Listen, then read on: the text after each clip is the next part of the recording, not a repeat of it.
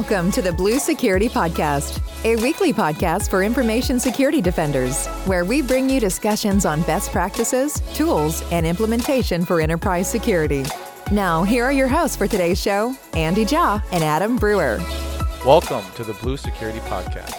I'm Andy, your host.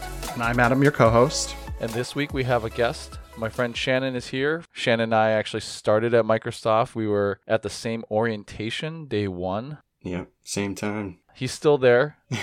Role changes, but yep, still there. He's going to talk to us a little bit about Azure AD joining our machine. So, Shannon, why don't you give a little introduction about yourself and what you're up to now? Sure. So, I actually started out doing a lot of consulting work uh, prior to coming to Microsoft. So, I spent many years working at a Microsoft partner, doing a whole bunch of different things, ranging from infrastructure and security, endpoint management, mostly in the deployment and, and Azure AD Intune side. We actually had a team of people that owned Configuration Manager and more of the conventional management at that point. So I spent a lot of time with Azure AD even back then. Then come into Microsoft as a uh, endpoint management and device TSP. So working with things like uh, Windows and modern management and, and Intune and Autopilot there. Now I'm actually on the Microsoft Managed Desktop engineering team. I'm on the Customer Acceleration team or CAT, where I work with customers on deploying modern management as part of the MMD solution offering. Great. So we've had a few episodes on modern management, and we've dropped different terms like hybrid Azure AD join and AD join and,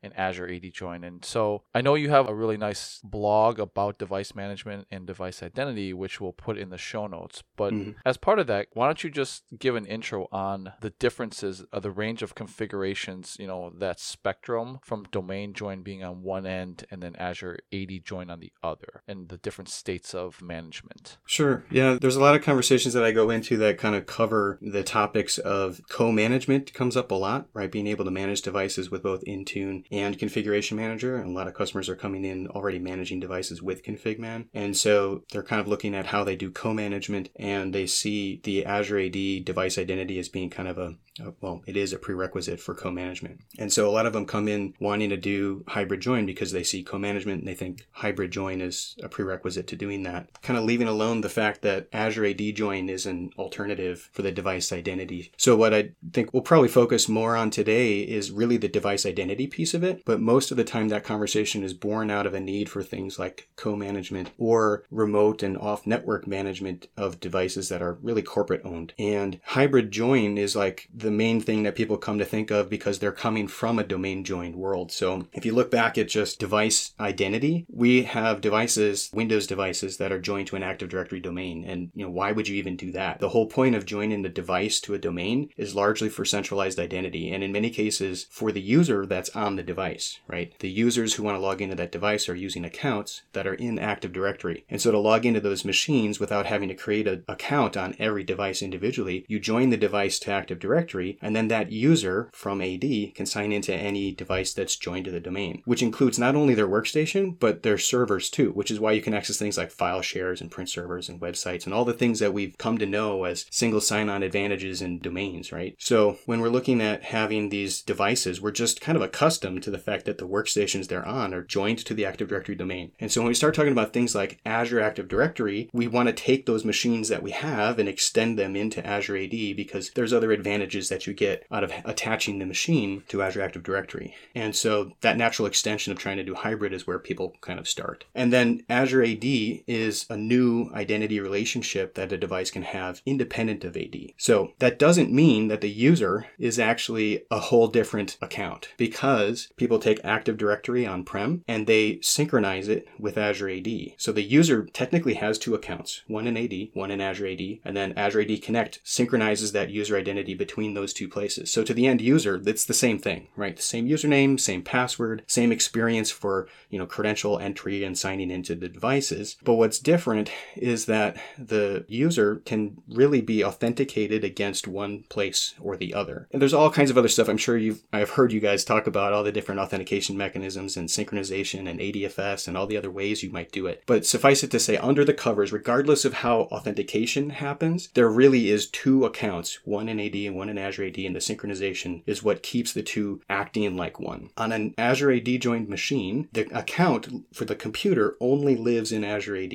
And for a domain joined machine, it only lives in Active Directory. So when you sign into a domain joined machine, you need a user account that's in Active Directory. And when you have an Azure AD joined machine, you need a user account that's in Azure AD. Now, because the user accounts are synchronized, the users can really sign into either one with the same account from their perspective, right? So the machines that are hybrid joined is where things get confusing because people think it's a third and new way, but it's really a domain joined machine. It's not different. The machine is still joined to Active Directory and the user that signs into it is authenticating with their Active Directory user account. So that means that the machine has to talk to AD to authenticate the user trying to sign into it. So that means in an Active Directory domain joined machine and a hybrid joined machine, the dependency on Active Directory persists. There is no change to hybrid join in terms of authenticating the user on the device. There are a lot of advantages that you get out of doing hybrid join of the machine, which is why if you've already got domain joined machines, they should totally be hybrid joined. You get things like the ability to use conditional access, right? You can do co-management with Intune in addition to Configuration Manager. You get a, a variety of other things like uh, single sign-on to web apps that are behind Azure AD, right? So M365, Office 365, Teams, third-party stuff, Salesforce, whatever you're putting behind Azure AD, web single sign-on is all there. So hybrid join has a lot of end user experience advantages, but the user account is still being validated against the domain, and that tether to the Active Directory or CorpNet remains, right? The machine has to talk to DCs to get group policies. They have to talk to the DCs to get user Kerberos tokens, tickets. All of those things still remain. So if you are trying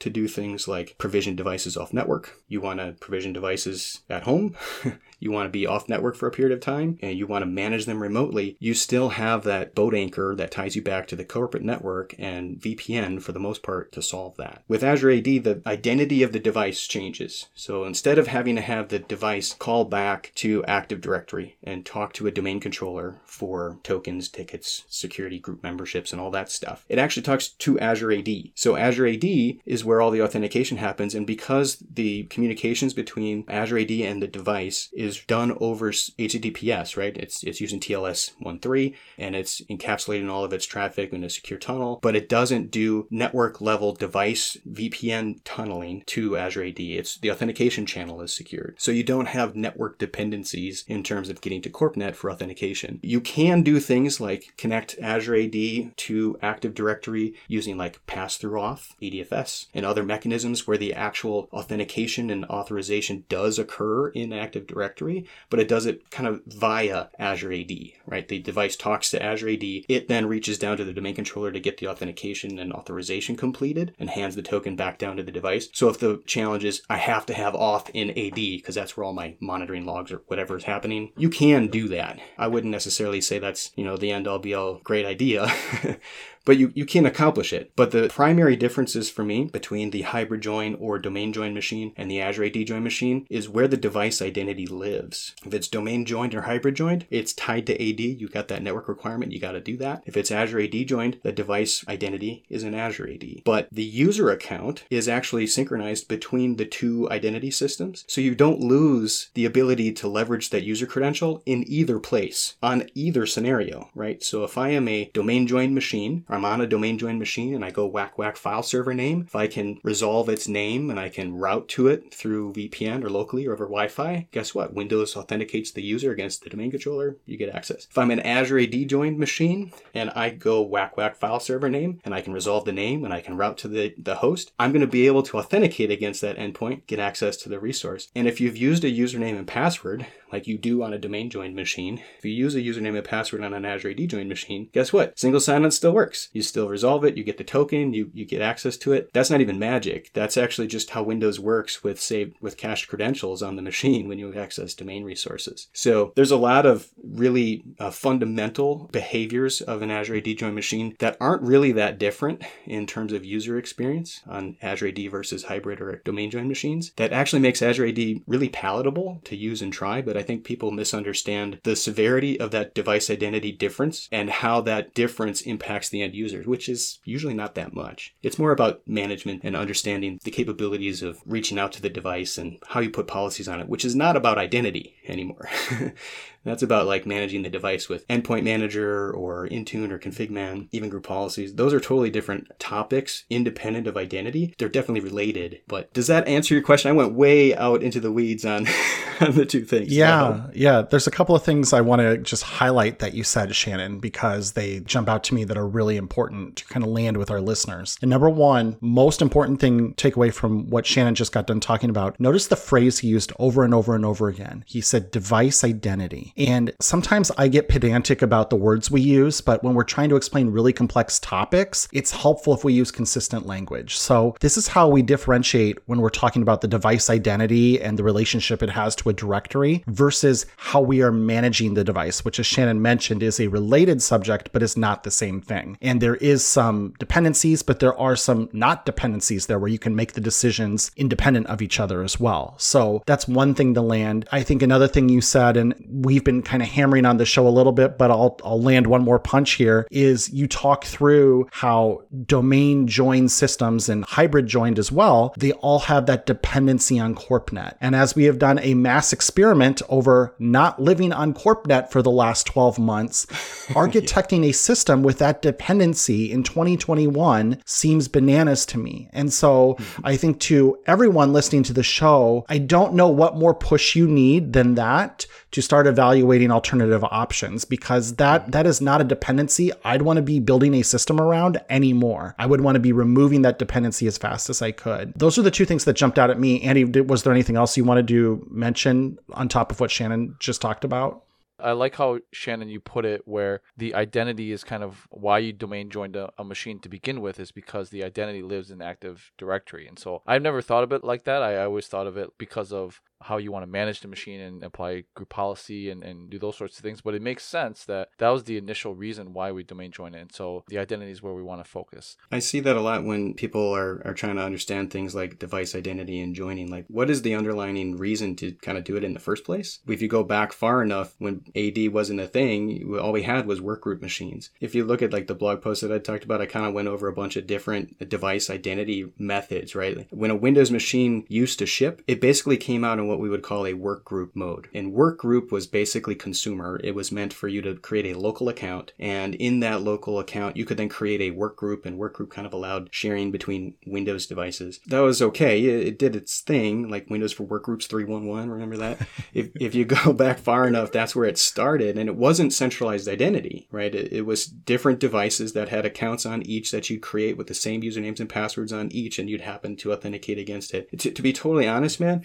if you take a, an Active Directory account, right? Say make a make an account in AD, call it user 3 because we've all been using 1 and 2 already. So use user 3 and make a password called password for bang because you need a bang. And then you can create a account on your machine that's a local account called user3 with password bang, right? And when you sign into your local machine with that username and password, because the name and the password matches the name and the password in Active Directory, you can go whack whack domain name and get single sign on. And that's because when you sign into the machine, you've cached the authentication credentials inside of Windows. And when it goes against the domain controller to try and resolve your authentication to see what groups and stuff you're in, Windows does this really great thing where it tries to sign in to the domain with the user account creds that you used on Windows. So you've signed in with a username and password, Windows saves it and says, whenever you access a resource, I'm going to attempt to use those credentials so that you don't have to be bothered human by my, you know, my petty requirements for credentials.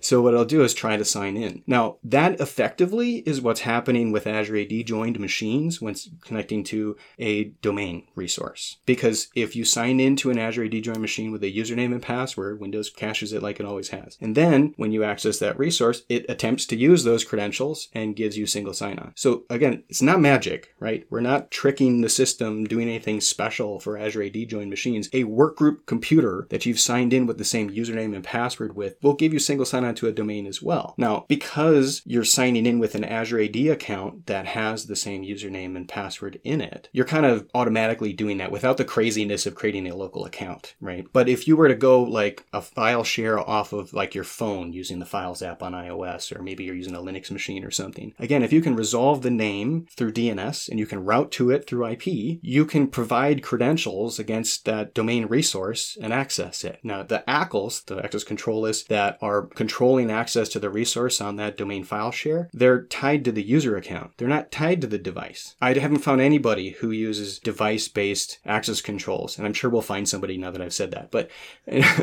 I've never seen it, right? It's always against the user and what group the users are in. So who cares what device you come from? From at this point for Active Directory domain resources. It's about the user. And when you are using that Azure AD join machine, you're signing in with the name that's synchronized and you get single sign on. Now, we should probably caveat everything that I've said by clarifying that I said sign in with a username and password, right? And we can segue into uh, Windows Hello for Business because on an Azure AD join machine, when you do the join, today anyway, you tend to get prompted for a username and password and you authenticate against Azure AD. And then that joins the device and then walks you through the enrollment process for Hello for Business. Hello and Hello for Business are two different things, right? Hello is the gesture based unlock of the device. Hello for Business is the authentication protocol against Azure AD that the device uses. But what's happening is after you've authenticated, you will very likely go forward with authenticating against the device or unlocking the device using Hello, which is gesture based, either a pin, your face, fingerprint, something like that, and not your password, which means you're not giving Windows your password anymore. You're giving Windows the Hello for Business gesture unlock. So now, when you've got your Azure join machine, you turn it on, it sees your face, it says, hey, that's you, nice looking beard, and you get in. Once you are signed in and you access the domain resource, Windows doesn't have your password to give to Active Directory. So what happens? It just says, What's your password, buddy? It prompts you for your password. You enter your password. Guess what? Windows caches it, and subsequent requests against domain resources use that cached password. So it's not going to be single sign on to domain resources right out of the gate if you use Hello, which I absolutely recommend you do. You should use Hello, Hello for Business, but you won't get single sign on unless you deploy Hello for Business in Active Directory. It's not not a requirement. That's something that I see a lot of people thinking is, oh, if we do Azure AD join, we have to deploy Hello for Business or we can't get sign on to domain resources. Patently untrue, not the case. What you don't get is transparent single sign on because you're not providing a password to Windows to give to Active Directory because it only understands passwords. Teach Active Directory Hello for Business and Azure AD join machines can give it that token and it can authenticate you just fine. So it's incremental. You don't have to eat the whole hoagie sandwich, just take the bites at a time. One is get a device Azure AD joined. If you want to solve the, the single sign-on user prompt thing, because maybe it's a big deal and it happens a lot for your users and you should deploy Hello for Business, but it's by no means a requirement. It's, it's a good option to have, but not required. Andy, you said something on the very first show we did, and you had some sort of quote that was something like, the enemy of security is perfect, or something to that effect. Like, good is still an improvement. And Shannon's kind of talking through something we run into occasionally when we're working with customers is that customers want to solve all of the things right away, and you can still get incremental improvements, and don't let the pursuit of perfection uh, stop you from making progress along the way, because progress mm-hmm. is very rarely a straight line from zero to 100%. It has its twists and turns along the way, but if you're still moving forward, you're still improving where you're at compared to where you were. Yeah. Yeah, perfect is the enemy of good is the statement, and okay, uh, that's it, it. it, happens a lot in security because we have this mindset of we got to get to this state where we're unbreachable or or you know where we can sleep at night. But even if you're making incremental improvements it is still an improvement. Yeah i always wanted to destigmatize adequate.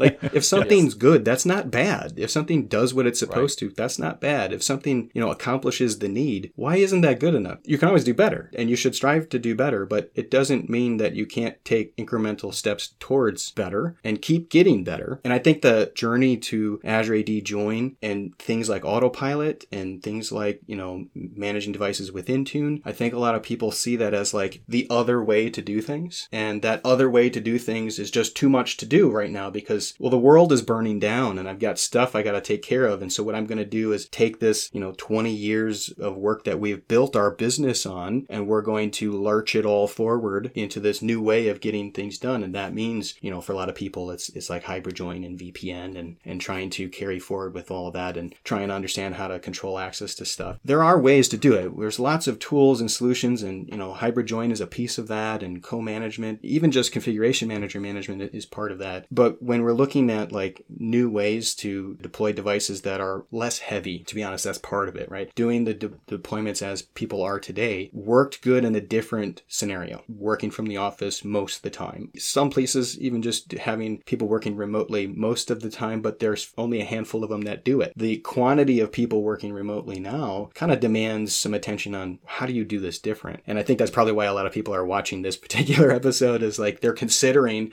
what what's this Azure AD join thing mean um, and how are we going to deal with it. I think there's a good process that you can kind of go through to figure it out, and it doesn't involve doing it all at once. It involves doing all of it eventually, but you can definitely do it piece at a time and figure out what your next move is, like the specific steps to take. Like for me, I like to tell people the first thing you should do is just take a brand new machine that's running Windows 10, or he'll take an old machine that's currently running Windows 10 and reset it. Right? Go to settings, click reset this PC, remove everything, wipe the machine back to OOBE. What you get then is a machine that's a fresh install of Windows 10 with nothing but Windows and drivers. Take that machine through OOBE, and when it boots up, it's going to prompt you do you want to sign in with your work or personal account? At least if you're running the Pro edition of Windows, right? Say work, sign in with your work credentials, and that will Azure AD join the machine. The only way that doesn't work is if you've disabled it or if you're on a CorpNet that blocks it. But if you're like at home and nobody's really made any changes to defaults in Azure AD, you can just Azure AD join your machine through OOBE. That'll be your best experience for getting the device joined. And a lot of people freak out sometimes. They're like, wait, my end users can just Azure AD join machine? Yeah, guess what? They can also domain join a machine, right? Credentials allow a user to join 10 devices to a domain. So this isn't new either. It's a different system, but you can still join a device to a domain. You can also join them to Azure AD. So boot through OOBE, Azure AD join the machine, and once you're there, figure out what you can and can't do. Like at that point, you got a, a tangible thing to figure out can I do my job? Can I read my mail, which is usually people's first thing? Can I get on Teams or other chat services that you might be using? Can I get to my line of business third party apps and things? Are there apps you need to install? Like for me, I install GreenShot like right away. I use GreenShot for taking screenshots and things. So I go and get that. And then there's other uh, tooling that people use. Find that list of things. What I usually find people learn is the first thing they, they can't do comes down usually to certificates. They're trying to figure out like, I can't get on Wi-Fi. Can't get on VPN or whatever. And it's because they use cert-based Wi-Fi, which is actually great because Intune can easily push down certificates to managed devices. So once you find that list, I'm not saying fix that right away, but find the list of stuff. Once you've found those things, start taking down the list. What can I fix if I was managing this device? Because just because you've joined the device to Azure AD doesn't mean you're managing it. It's got an identity relationship. So you can do things like require it for accessing things with conditional access. You can do a variety of other things. But like the fact that you're signing in with a corporate account is really what you've accomplished with the join. Once you've done that, then say, all right, now it's time to get the device managed. And you can do that straight out with Intune by actually going through the wizard and joining it. What I like to do is go to Azure AD and check the box that says automatically enroll join devices. It's a Windows 10 only setting. People sometimes look at it and they think it's a setting for any device. It's not. It's a Windows 10 setting that when you join Windows 10 devices to Azure AD, it auto enrolls into Intune management. And when that happens, now you've got some tooling and controls that you can push down policies, you can push down apps, you can push down certificates, you can start making configuration changes, running scripts, and all kinds of fun stuff. But that's where you start doing the remediation actions of what you learned in step one. So step one is join, step two is manage, step three is start to pretty it up, smooth it out, right? You might add autopilot at that point. Autopilot just makes the joining process a little more seamless. And once you've done that, uh, you're in the spot where you start saying, well, who else needs to see this to tell me what I don't know, right? Because maybe I'm the IT person that understands device deployment and management, but don't understand use cases. Then you can start going from there. That process, if you really wanted to, you could go through that process in a day, just joining the device, incrementally changing things. A lot of places take a lot more time than that, but I think that is a, a logical and easy starting point is to join it, then manage it, then smooth out with autopilot, then worry about what you can and can't do, which might be group policy settings, right? What am I doing in group policy that I need to put into Intune policies? But that's a whole nother line of, of, of conversation that I'll probably go down another rabbit hole. But what, is there a, do you guys do anything different when you're going through the joining or is there a process that you, you recommend people try? What really resonated with me, you used the word lightness when it came to cloud devices. And I'll just tell a brief story. When I actually joined Microsoft, I got issued my Surface Book 2. I got it home, I booted it up, and I think the first day, uh, within a couple hours, it had blue screened um, probably six or seven times. And that is because when we started Shannon, the Surface books that we were getting were being imaged with the corporate image. And so we got this, you know, like domain joined Surface Book 2 that was terrible. It had like drivers that were all messed up and, you know. So I, I remember reaching out to some folks in, in our role and, and they said, yeah, just do a, um, a complete wipe and restart it back up and just Azure AD join it. And yeah. I remember thinking like, I don't know what that means. yeah. What do you mean Azure AD join it? They're like, just Mhm. just type in your name and just go. Yeah. And I did that, and it was unbelievable the difference, night and day, between an Azure AD joined fresh machine versus a image that was just plopped on. yeah. And Adam, the I know that you talk about this quite a bit when it comes to modern operating systems like Apple and Android, where the apps are just layered on top, right, of the operating system. And Windows Mm-hmm. is kind of one of those last bastions where some people are still having this image Yeah. versus uh, like a cloud device, which is you're keeping that vanilla OS and then kind of layering your policies and apps on top, which just makes it a lot cleaner. Yeah, exactly right. Windows is the last holdout where people still image devices because on other platforms it's literally not possible. You don't bring your iPhone into the company and the IT guy doesn't say, "Well, let me drop my iOS image on it." You know, you Yeah. you work with the operating system that's there and that's true on the Mac was the only other platform where people had like a Mac image and now that's no longer allowed. Macs won't boot unless they're running a digitally signed version of the OS. So you have to layer on top of it in the same way. And on the subject of mobile device management and, and relating to a lot of what Shannon just covered, that is exactly how Shannon articulated like the just set it up and see what works and what doesn't and iterate. That is exactly how I tell people to get into mobile device management because people think what they want to do is they need to like get a project manager and build out epics and build out whatever the latest lean agile methodology crap is. And the way you actually do it is you take an iPhone, you enroll it in your MDM, it gets no policy at first because you haven't deployed anything, and you start layering in your policy one at a time. Does this work? Yes. Okay, next. Does this mm-hmm. work? Next. And you just keep wiping that phone, re-imaging it, and trying what happens again. And that's how you actually do it in the real world is you just iterate on it. And Shannon's mm-hmm. right. As opposed to just talking about it, just do it and see what works and what doesn't. A lot of this is easily solved. And if it's not, you then have a plan in place for how to get to where you want to be. But the best thing to do is, as opposed to making it theoretical, make it actual because Shannon's right. You can absolutely, in, in most scenarios, probably go Azure AD join a device to your org today. And if there's any heartburn about doing that in production, which again, it's not going to impact the rest of your users, so there shouldn't be. But if you do get heartburn, go back to the episode Andy and I did several weeks ago about setting up like a lab environment. You can get a developer instance of Microsoft 365 that includes Intune. It includes everything you need, short of Windows licenses,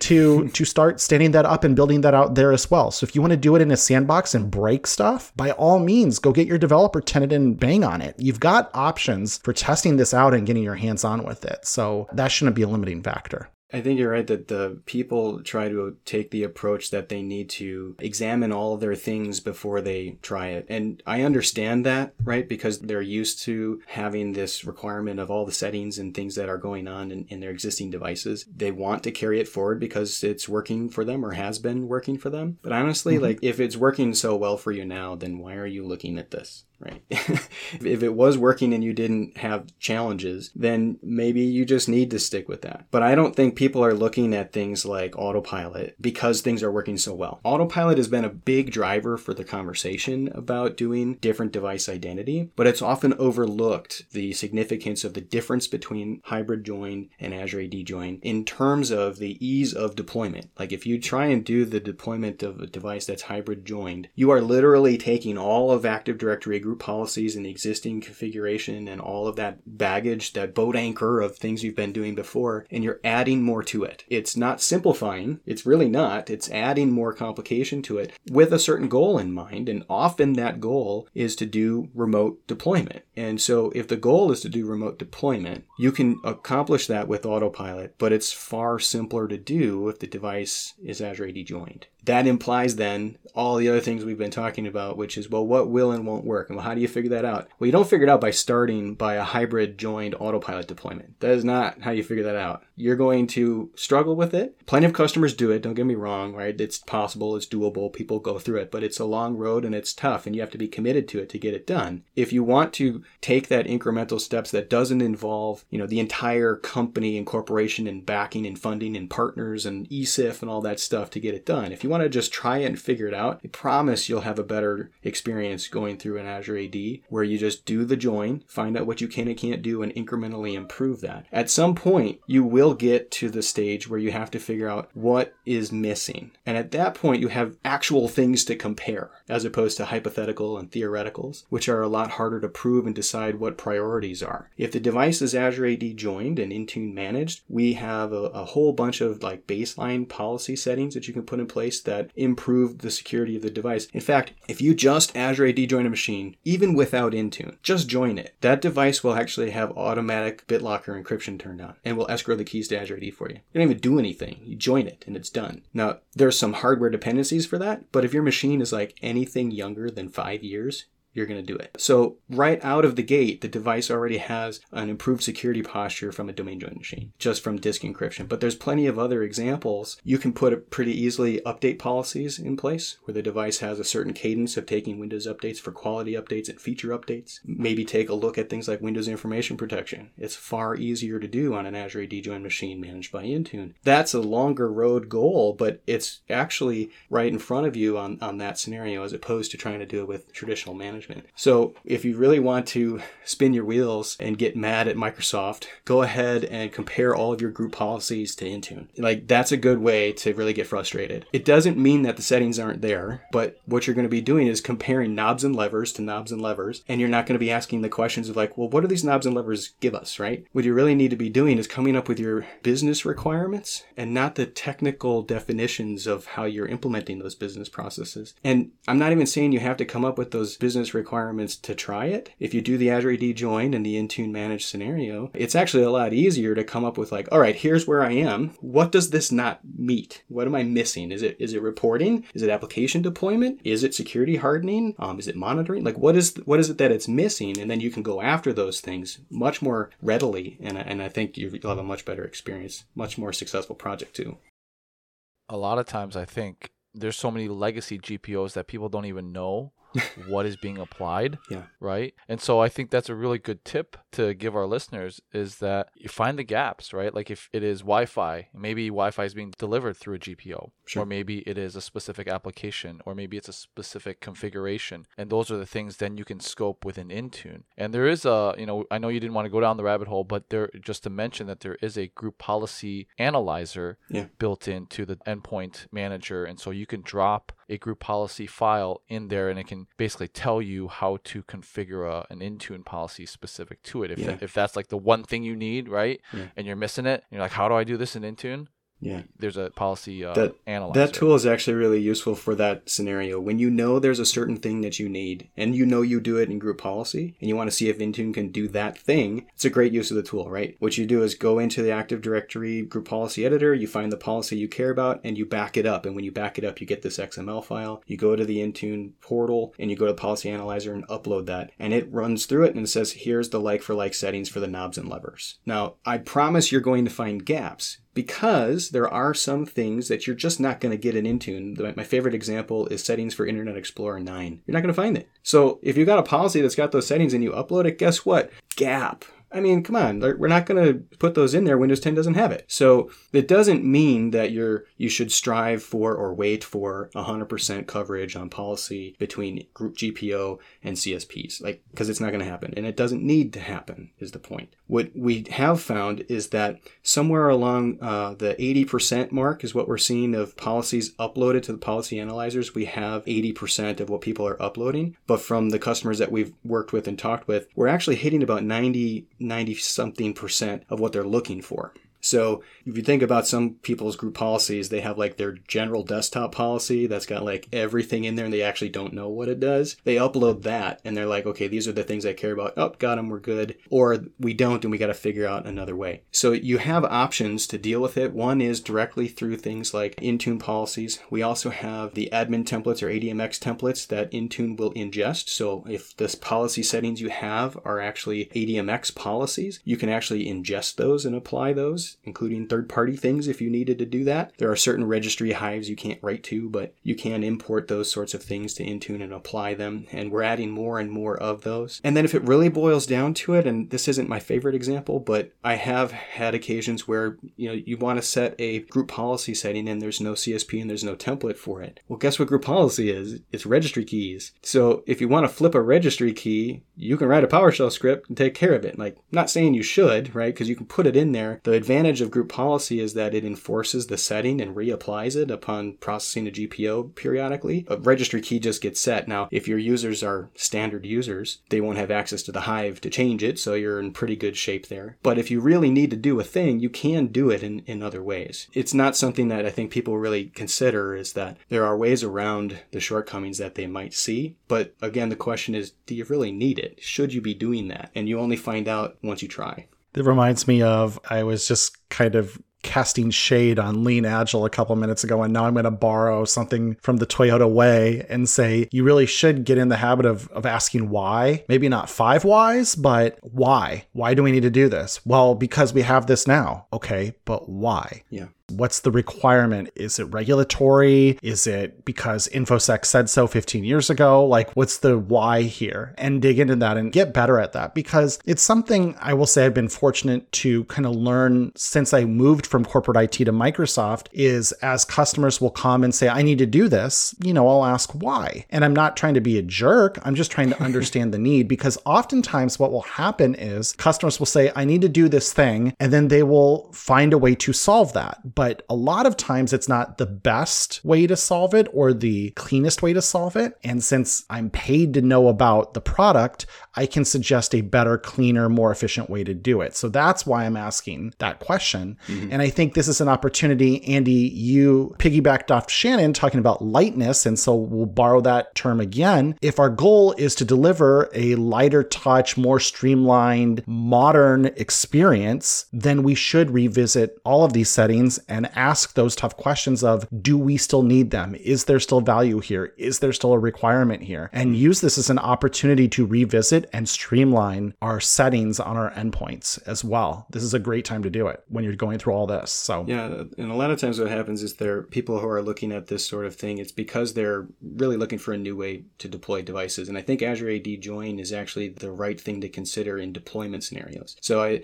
I don't want to come off like I'm hating on hybrid join in terms of like its functionality and its place, but for me, its place is on your existing already deployed domain joined machines. That makes total sense to do it there on your machines that you're deploying net new or even refresh and redeploying, Azure AD Join should be your first consideration. It should be the first thing you're looking at, the first thing you're trying, and don't have to come out of the gate where every device is going to be doing it until you've gone through the motions of understanding and, and configuring it. But if you're trying to do that net new deployment, Azure AD Join will not prevent you from accessing the existing corporate resources you have. It does not break your ability to monitor, uh, to manage and monitor those devices. In fact, if you have line of business dependencies on configuration manager is a really common one. People have reporting structures or they have collections that do things like uh, inventory reporting and that sort of stuff. You can totally co-manage those devices with configuration manager and still do all those things that you're used to doing in configuration manager. The only thing that's changed is the identity relationship of the device with the domain. There's no problem in deploying configuration manager on an Azure AD machine. You probably should if you've got that kind of investment in config man. So I think sometimes that's the other miss misunderstanding that people have is that, well, if we go Azure AD Join, I can only manage them with Intune. Dude, that's not true. That's not how it works. You can manage the devices either or. You could actually have an Azure AD Join machine that's only managed by Configuration Manager. I've never seen it. You can do it, but I probably wouldn't. because if you want to do things like access the device through the cloud management gateway, it's a lot easier to do that on an Azure AD join machine because you can do key based authentication and don't have to issue certificates to your device to go through the CMG. So, hey, maybe that's another reason that you would deploy Azure AD join machines if you want to manage them with ConfigMan off net. CMG does that without having to deploy certificates to devices. So, there, there's lots of advantages to simplify the deployment of the devices. And it even gives people an opportunity to start consider new ways of delivering content to the devices for the end users, right? I have some customers that they're kind of coming from the heavy handed pre staging of content on the devices where they give the device to the end users with all 300 applications that might be available because they might use them. And they're taking this opportunity to deploy the devices with that core set of apps that all users should have. Well, all users in that set of user types. And then let them do more of a self service just in time without having to give the users local admin rights to install it because they can put them inside of their application catalog, either use their existing investment in configuration manager and co-management, or put the applications in Intune and surface that application availability inside the company portal app. And in the company portal app, you can see Intune apps, configuration manager apps, and store apps, all as a user can click and, and install them. And the nice thing about that story is if you're using the company portal app as your way of provisioning or making available company sanctioned applications, that same app is on your mobile devices like your iOS and Android, so you can tell your users when you need an app, this is the place to go. It doesn't matter what device they're on. So one of the things that I just want to make clear to our users too, uh, to our listeners, is that is that uh, you know there's there's this spectrum, and we just touched on it really briefly in the beginning of the show. But you have your domain join machines on one end, then hybrid Azure AD join, which is just really like you said, Shannon, is just one step up, but it's still tied essentially to the domain. Mm-hmm.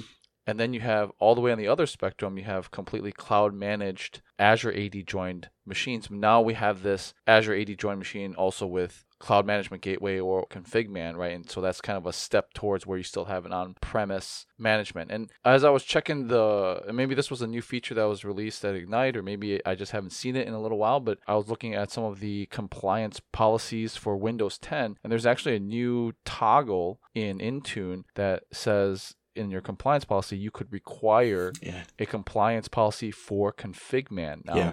So I, I, haven't seen that in a while. I, may, I think it's maybe new or yeah. Well, it's been around for a while. It, what that does is so when you co-manage devices, you actually have these workload sliders. You've probably seen the just three clicks or whatever it used to be called. The idea was that when you have a device that's managed by both Configuration Manager and by Intune, you have two management channels on the device. Configuration Manager is agent-based management, so it's basically basically an application or a process that's running in the system context. And so it has system level access to all the goodies. And then you have the new MDM channel, uh, which is a net new thing in, in Windows 10 that Intune can pull the strings on. And when you have those two in place, both Intune and Configuration Manager, now that they're part of Endpoint Manager or MEM, their co-management state basically can determine which one owns what. So you can say this workload is owned by this management process, this workload's owned by that. And compliance is one of those workloads. In my opinion, if you're doing co-management, you should absolutely slide that over to Intune. And Intune should be the thing that owns the compliance state of the device. And if you have any compliance settings or policies in Configuration Manager, then you go into Intune and you make a policy that says this compliance policy is also going to include or require the compliance attestment from Configuration Manager. So now your existing Configuration Manager settings for compliance carries over to Intune. It's a flag that basically says is or is not. But the fact that you can say Configuration Manager already knows if my devices are compliant, but I want to leverage that over in Intune as well, you can combine the two. And then you can start combining your compliance policies in Intune with conditional access policies. So you can require compliant devices to access resources, and that compliance state is attested to by Configuration Manager and Intune if you want. And then you can say, you can't get here, you're not compliant. So you don't have to give it up. You actually get to combine those. That's one of the pretty interesting workloads. One of our questions that we got is how do you transition from domain join or hybrid Azure AD join yeah. to Azure AD join, right? I know you've talked about just going and trying and joining it, and that's great. But what if I'm a, an organization, I got 10,000 devices that are domain join? How do I transition those to Azure AD join if that's what I want to do? Yeah.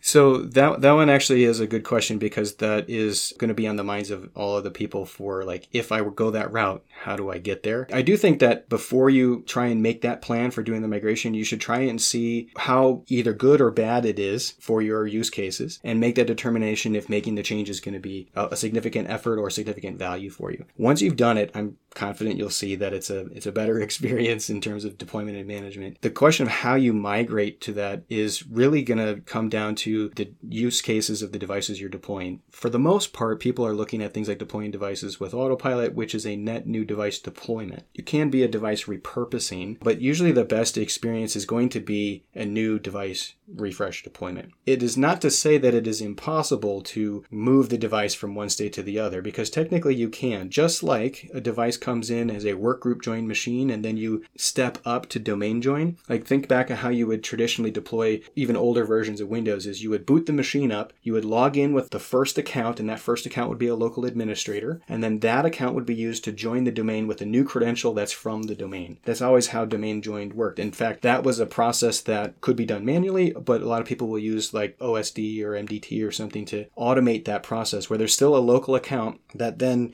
does the join to the domain. Now, with Azure AD join, because that process of joining Azure Active Directory can be done at the OOBE, we actually don't have to create a local account. So you actually can do the joining process right out of box, literally OOBE out of box, uh, and the device gets joined and there's no local account. So one major difference there that I hear a lot is like LAPS, right? If you're using domain joined machines and you want the local administrator password solution, that is relevant because in many cases you're using an automation that's creating like company admin account with the same password because of automation, and now you want to rotate it, and group policy takes care of that. Well, guess what? If you do Azure AD join and use autopilot, there's no local account to manage. You don't need it. You you might have other reasons for things like that. And MMD actually developed a solution for creating local admin accounts for help desk and that kind of stuff. But it's not the it's not something you need anymore with Azure AD Join machines because it's not part of the deployment process. If you want to take those machines that are already deployed and move them though technically like you know how you can leave a domain and join a new domain? Guess what? You technically i'm not ad-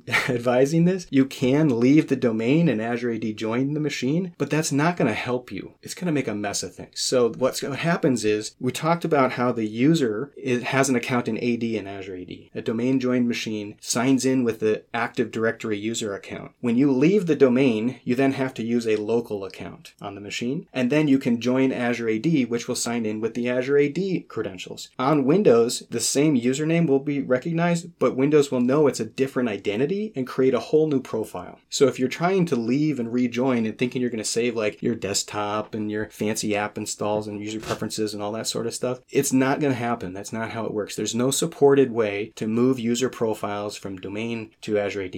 There just isn't. So, what do you do? Right? One of the things that you can do is start adopting solutions that take user settings and store them in the application or service that they're related to. If you use things like OneDrive for Business, that's a great place for user to put their redirected folders or their known folder move in place. So desktop documents and pictures automatically get put into OneDrive. So if you enable that on your currently deployed machines, you've moved a lot of the user content into OneDrive. And then when you deploy the Azure AD Intune managed device, you turn that on, all that stuff comes back. And it uses files on demand so it doesn't download their entire content.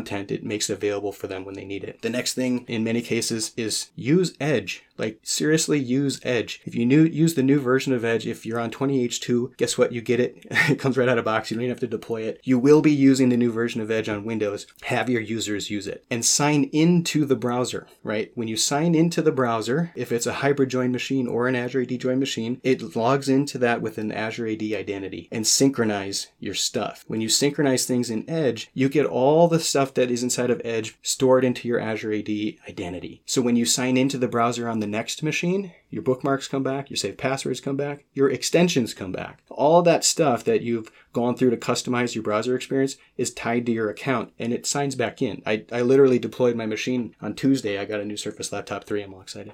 And that was my experience. I signed in. I'm like, oh, look at that. My extensions came back. My stuff is saved. Like it was, mm-hmm. it was great. So do that. OneDrive known folder move, Edge. And then on the administrator side, go into Azure AD and turn on enterprise state roaming. If you turn on ESR, some of the niceties that people want to have, like saved Wi-Fi networks and, and a variety of other th- like desktop things and settings inside of uh, Windows, follow the user again in Azure AD. The user just signs in and they get it. So have a hybrid join machine, turn on known folder move, sign into the Edge browser, turn on ESR, and you'll have a lot of the user content that is in the profile is on the user account and will come back when they sign back in on the Azure AD machine. What that means though is you're paving the box, right? You're going to take that machine, you're going to burn it down and redeploy it using hopefully something like autopilot. And then that will allow the user to sign back in and get the things reconfigured. And then what's on the administrator is how do you get the apps back to them? What apps do they need? What apps do they use? And that goes back to the conversation we had at the top where we said try the deployment, try the experience, figure out what they need, and then you can start experimenting with that reset redeploy stuff because now you'll know what is the user expecting when they come back in? What's missing? What is confusing? And what can you do to address it? Those needs are unique across industries, right? Every customer has different requirements and different experiences. Some of them are like, you know what, figure it out. Other ones are like, I could not possibly give this to Tom. He would lose his mind if I gave it to him and he had mm-hmm. to figure out how to do this stuff. And so your needs and your tactics are going to vary, but they're addressable. And I think that if you look at the amount of work that it's going to take to figure that out, compare that to the amount of work people are trying to do just to do hybrid join work is work, right? You only have so much time in a day and time in a month or a year, I guess, if you go back to the start of COVID. You only have so much time to do the work. And if you've been spending the year trying to do this hybrid join autopilot stuff, promise you'd be farther along if you started with Azure AD.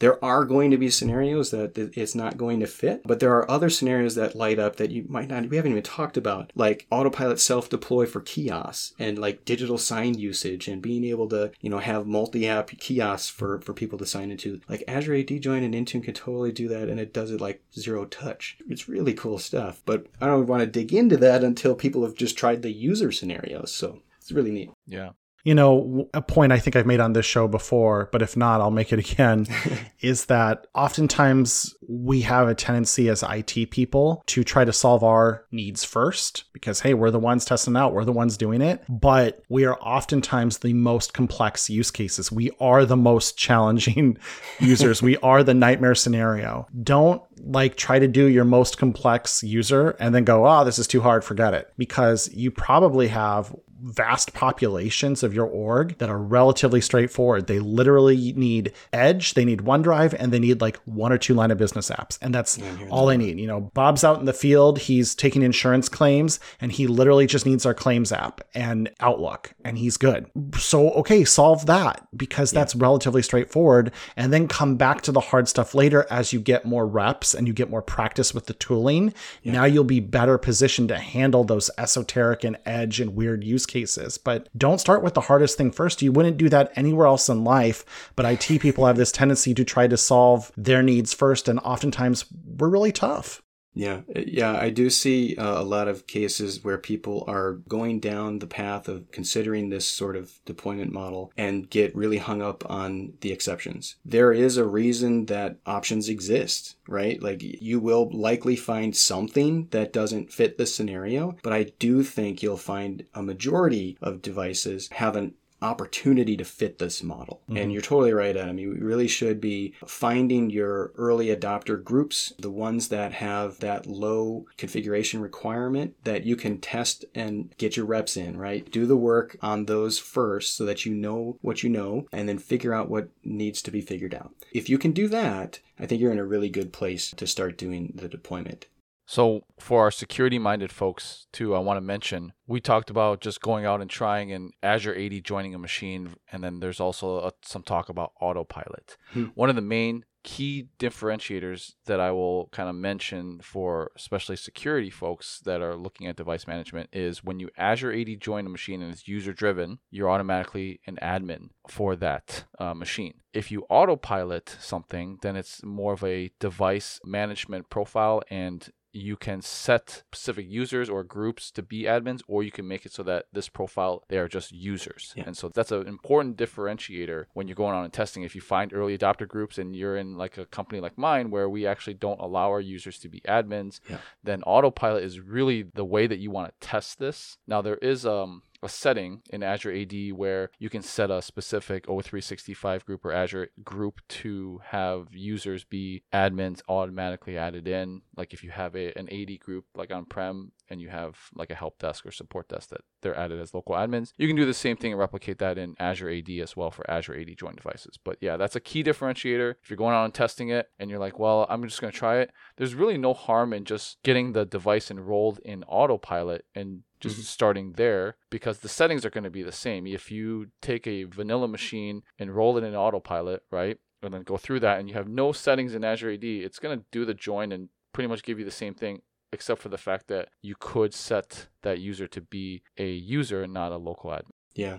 Yeah, uh-huh. I think that's one of the reasons that if you do the deployment in kind of the order I talked about earlier, where you first get the device joined, then get the device managed, then go through the autopilot configuration, that's where you get to start dealing with users who are not admin and figuring out what do they need to do. So if you do the join, you're going to be local admin, right? So as a local admin on the machine, you can install the apps you're missing. You could install a certificate you might need to trust. You could go through and configure system settings that you might need to deal with. And that gives you the ability to get over the hump and use the device and find the rest of the things you need to figure out. Once you get to the point of actually doing the autopilot deployment, make yourself a standard user on the device and go through the process of how would I fix it if I couldn't do it? Right? What is the configurations that Intune's going to have to push to solve this problem? What apps do I need there? What apps do I need available? And then you can really build out those scenarios on, on what you need to address. But you're, you're totally right. I probably should have mentioned that earlier that just joining the device to Azure AD will make you a, a local administrator out of the box, which actually is, is kind of what happens when you're uh, a local administrator on the machine and you've joined to Active Directory. You still have that local admin account you could always use, right?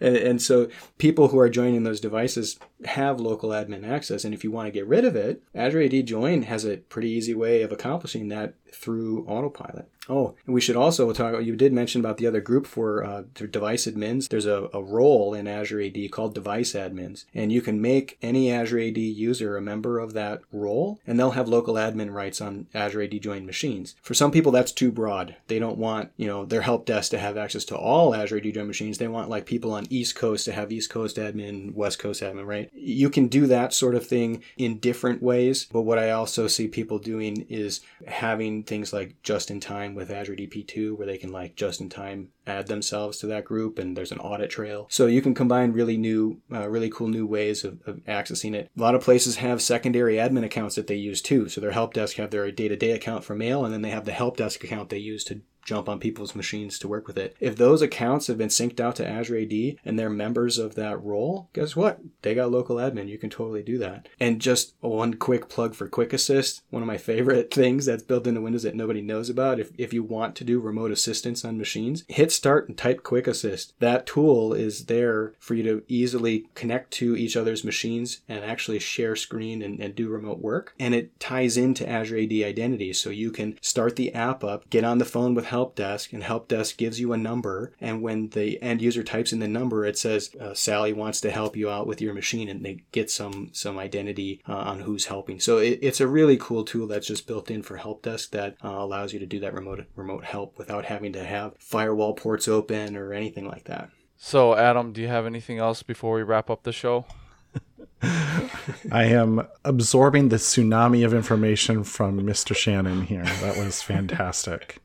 Yeah, it was. It's really been great as security professionals, sometimes we wonder why we want to worry about device management and all this other stuff because this is, you know, people making a career of of doing all of this stuff. But really all the things that Adam and I have talked about when it comes to conditional access and one of the things that I've struggled in my company is really how do you get a hold of people putting their data on their personal machines? And if you're trying to manage an MDM solution when it comes to personal Windows machines and company Windows machines, that conditional access, everything that Microsoft has built for at least Intune, requires either it to be Azure AD join or hybrid Azure AD join. When it's a domain join machine and you start applying conditional access policies, you really start to get in trouble because it, it doesn't know that it's domain joined and it can really conflict. So that's why I really immerse myself in device management because it helps manage the data and the compliance of these machines when it's Azure AD join and hybrid Azure AD join. But you know, I think in this episode we've gone through a lot of reasons why you should really consider Azure AD join as your next step. So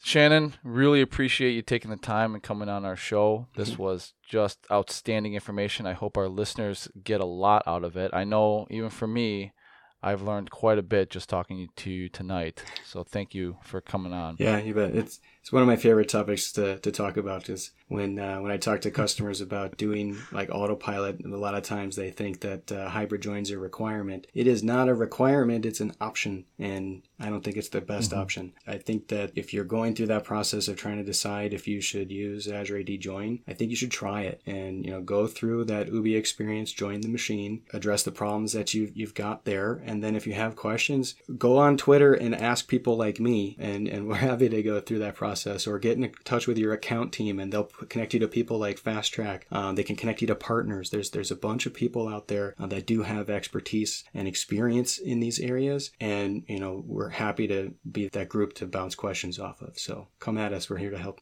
just adding on to what Shannon said, this is certainly an area of focus at Microsoft right now. Yeah. And you will see more to come in this space as, as far as resources to help customers because we recognize that sometimes all of these different options look like the menu at the Cheesecake Factory where there's so many different choices and you don't know where to go. And certainly, I can say from a leadership all the way down, there's a recognition that customers need help understanding what their options are and what to do. And definitely reach out to your account teams for help because it, it is a complex conversation, but hopefully we brought some clarity to it today. Hope so. For our listeners, Shannon, uh, you want to list off some of the places that they can find you? You mentioned Twitter. Uh, what's your Twitter handle, uh, LinkedIn, and, and all the different things if uh, you, some listeners want to reach out and ask questions? Yeah, um, you, you can find me on, on Twitter. I'm just Mr. Shannon Fritz. Uh, not Mrs. Hannon, like the whoever stole that handle from me, but uh, Mr. Shannon Fritz is, is where you'll find me on Twitter. That's probably the easiest way to, to find me publicly. also, if you're looking at anything for like Microsoft Managed Desktop, you'll find me there too. because I'm doing a lot of the customer deployments in that space. But yeah, you'll, find me in there. I also uh, have a blog. If you just search me up uh, on the internet, you'll find a blog post there, which I think you said you'd link people to. It's probably the one of the longest posts that I wrote accidentally. I literally meant to post a, a matrix that showed device identity compared to device management and how they cross over each other and what is and is not possible. And after I wrote that, I got so many questions like, oh man, I got to describe each of these steps. So if you're looking for like the fundamentals on what's what, how it works, what its relationship is, that blog post will give you that. Um, and if you have any questions, you can always post on there too, and I'm, I'm happy to respond publicly to that or, or privately if you want to hit me on Twitter or something. That's our show for this week. Thanks for listening. Our contact info will be in the show notes if you have any follow up questions or comments on the episode. Thanks, and we'll talk to you guys next week. Thank you for listening to the Blue Security Podcast. Please check out the show notes, catch up on episodes you may have missed, and subscribe so you don't miss any future episodes. Find Andy on Twitter at AJaw0 and Adam at AJ Brewer. See you at our next episode.